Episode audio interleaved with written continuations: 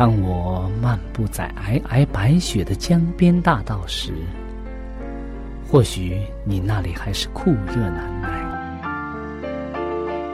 也许当我望着海边火红的日出，轻声咏唱时，你那里还是繁星满天。我们远隔万水千山，身处不同的环境，是上帝的爱将我们凝聚在一起。我们用心来交流，用声音来沟通，用人生。来实践上帝的爱。上帝是我的依靠，在我最无助的时候，他给了我生活的希望和勇气。主耶稣用生命的光照了我的人生，伊是我的爸，也是我的朋友。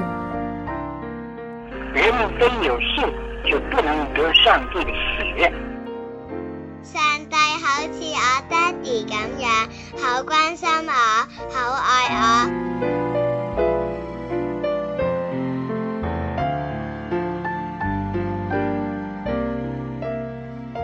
亲爱的听众朋友，我是小明，欢迎您收听由我为您主持的《小明说事》节目。在这里呢，我们将以轻松愉快的互动方式，来与您分享。一些有趣的哲理故事、人物故事，或发生在你我身边的故事。同时呢，也希望你和我能够从这些故事中得到一些属灵的启示。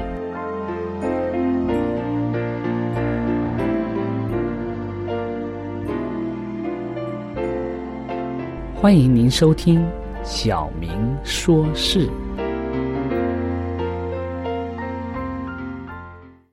亲爱的听众朋友，很高兴啊，我们又在空中相遇了。在今天啊，我们要和大家分享小小的一则故事。在故事之后呢，我们会和大家一起来讨论这则故事所带给我们的人生启示。在开始之前呢，我希望我们大家一同来做一个祷告。亲爱的天父，感谢主的恩典，因着你的慈爱。使我们虽然相距千里，但是我们的心、我们的灵却在一起，因主与我们同在。求主特别的赐福这以下的时间，使我们在讲的过程当中，在听的过程当中，都能够被圣灵所感动，都能够从主那里得到我们每天需要的生命的粮。我们献上这样的祷告，是奉耶稣基督的名。阿门。好的，今天我们要和大家分享的故事，它的题目呢是“试着去做实验”。我们大家都知道，实验在我们在学校里的时候啊，做过很多了，是吗？做过物理方面的实验呀，做过化学方面的实验呀，还有呢，做过生物方面的实验啊。那么，为什么我们要做实验呢？我们对实验的态度究竟是怎么样的呢？实验对于我们理论，对于我们人生，对生命的、对科学的、对生命的认识，又起到什么样的作用呢？今天这则小小的故事会带给我们一些启示的。这则故事啊，发生在一个课堂当中，这些学生呢是。学习化学或者是物理的，他们做了一个实验。背景呢是他的先生，他们的老师向他们宣布说：“这个老师的名字啊叫布克。这个布克啊，布克先生啊，他在课堂上宣布说，明天要叫你们的科学笔记出来。这个科学笔记呢，要包含今天所做实验的内容。”当布克先生讲完这个话以后啊，有一个学生，他叫巴布拉，他非常的担心。他走出教室的时候啊，他对另外一个同学说：“哎呀，这个科学笔记会花上我整个晚上的时间。我虽然很喜欢做实验，但我不喜欢写这个实验报告。他的同学叫艾伦，这个艾伦同情的说：“我也一样啊，要写的实验内容太多了，我不知道为什么要写这些实验报告。”巴布拉抱怨着说：“哎，我不知道是谁发明的这些实验。”艾伦说：“我也不知道，可能是某个科学老师吧。”错了，这个真正的科学实验实验报告啊，它是由四百年前伦敦的某一个官员所发现的，他的名字叫弗兰西斯·巴肯。他出生于一五六一年的一月二十二号。他是最早使用实验方法来解决问题的人，他也是一位最具影响力的人。巴肯认为啊，中世纪的一些科学知识是错误的，因为人们根本不去探究事实的真相，就接受了有关的科学论述。他在书中这样写着说：“只有借着实验及细心的观察，人们才能发现真理。在得到符合逻辑的结论前，必须先有若干实验步骤。”他奠定了现在科学实验步骤应走的这个方向。现在的人啊，在没有经过实验之前呀，不会轻易的接受任何的事实。这就是现今为何许多的年轻人啊不愿意接受上帝的理由。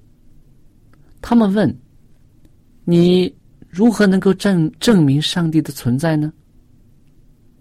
答案很简单，只要实验就可以了。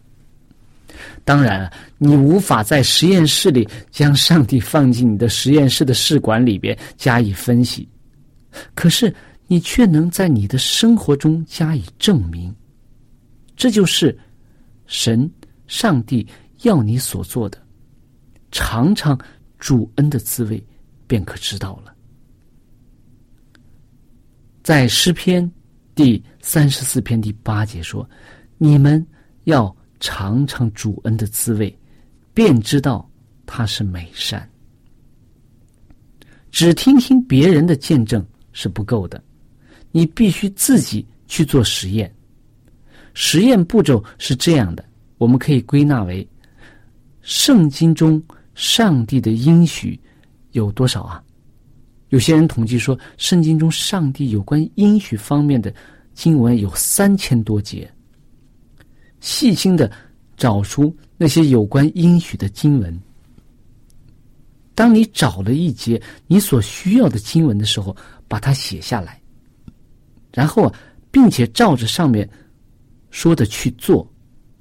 最后，你就求上帝照着他应许中的内容为你成就，或者为你成全。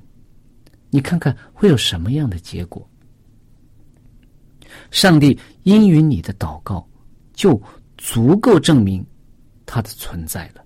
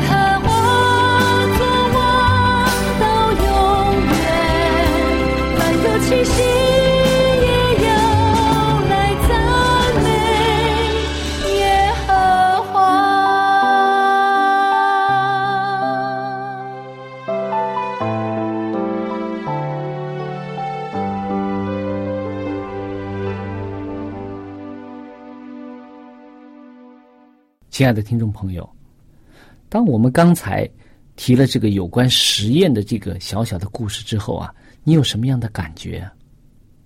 很多时候啊，我们在和别人谈论圣经的道理的时候啊，我们仅是局限于口头上的辩论、口头上的讨论。但是，如果我们将我们的讨论、将我们真正的这些所争论的问题放在我们生活的实践当中去做的时候，我们才能够真正的像科学家一样，从实践当中得出真理来。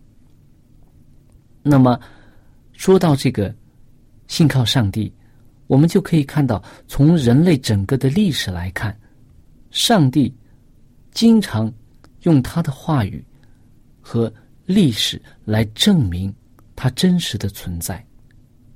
那么，我们说，从创世纪开始，当人类亚当夏娃犯罪之后啊，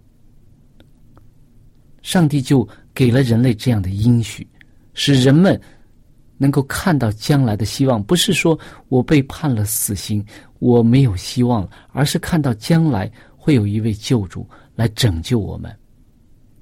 那么，给亚伯拉罕的应许也是我们可以在圣经当中得到见证。当亚伯拉罕出哈兰的时候，他当时年纪已经很大了，那么上帝却应许他将来成为大国。甚至当他快一百岁的时候，他还没有孩子，他却凭着信心一直持守着这个应许。所以，当他九十九岁的时候啊，上帝向他显现的时候，跟他说：“你要有一个孩子。”那么亚伯拉罕他的妻子萨拉心中还在笑，喜笑说：“我怎么我都没有月经了？”我这么大的年纪了，怎么可能还生孩子呢？但是上帝就这样的应许了。当亚伯拉罕一百岁的时候啊，萨拉就给他生了一个儿子以撒。那么我们可以看到，在上帝的应许之中啊，我们能看到上帝是真实的存在的。那么今天我们要和大家还要看一看圣经当中。有一些人呢是做了一些实验，而且从实验当中啊得到了上帝是真实存在的。大家记得吗？在旧约圣经当中有一个将军，他的名字叫乃曼，大家记得吗？他是一个长了大麻风的一个将军，他是一个当时国家的一个很有名的一个元帅。而且王也非常的爱他，但是因为他长了大麻风，所以他的在这个亚兰王面前啊，在他的众人面前啊，都因为亚大家知道这个大麻风是不洁净的，是容易传染的，所以上帝很奇妙的眷顾这个外邦的一个将军。如果有圣经的话，我们来温习一下这段故事。我们可以从中间看到，当这个乃曼，他不是只是停留在口头上，当他照着去做的时候啊，他就真实的感受到了上帝真正的存在。有圣经的话，我们可以打开旧约圣经的列王记下第五章一到十四节，列王记下。第五章一到十四节，这里讲到啊，说亚兰王的元帅乃曼，在他主人面前为尊为大，因耶和华曾借他使亚兰人得胜，他又是大能的勇士，只是长了大麻风。先前亚兰人成群的出去。从以色列国掳了一个小女子，这女子就服侍乃曼的妻。他对主母说：“巴不得我主人去见撒玛利亚的先知，必能治好他的大麻风。”乃曼进去告诉他主人说：“以色列国的女子如此如此说。”亚兰王说：“你可以去，我也答信于以色列王。”于是乃曼带着银子十他连德，金子六千舍克勒，衣裳十套就去了，且带信给以色列王说：“信上说，我打发臣仆乃曼去见你，你接到这信就要治好他的大麻风。”以色列王看了信，就撕裂衣服，说：“我岂是神，能使人死？”使人活呢？这人竟打发人来，叫我治好他的大麻风。你们看一看，这人何以寻隙攻击我呢？神人以利沙听见以色列王撕裂衣服，就打发人去见王，说：“你为什么撕了衣服呢？可使那人到我这里来，他就知道。”以色列中有先知了，于是乃曼带着车马到了以丽莎的家，站在门前。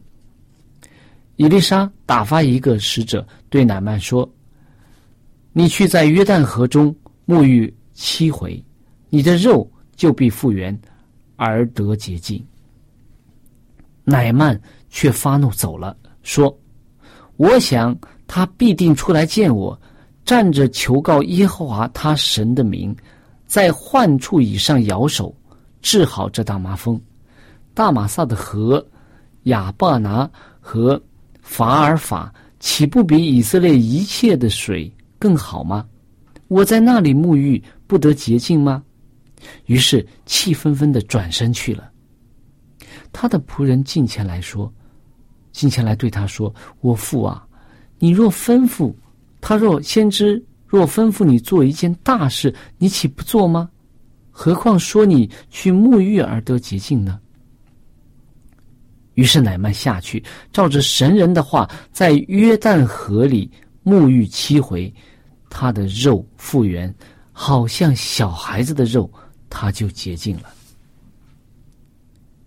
从这一个小小的故事当中，我们看到什么？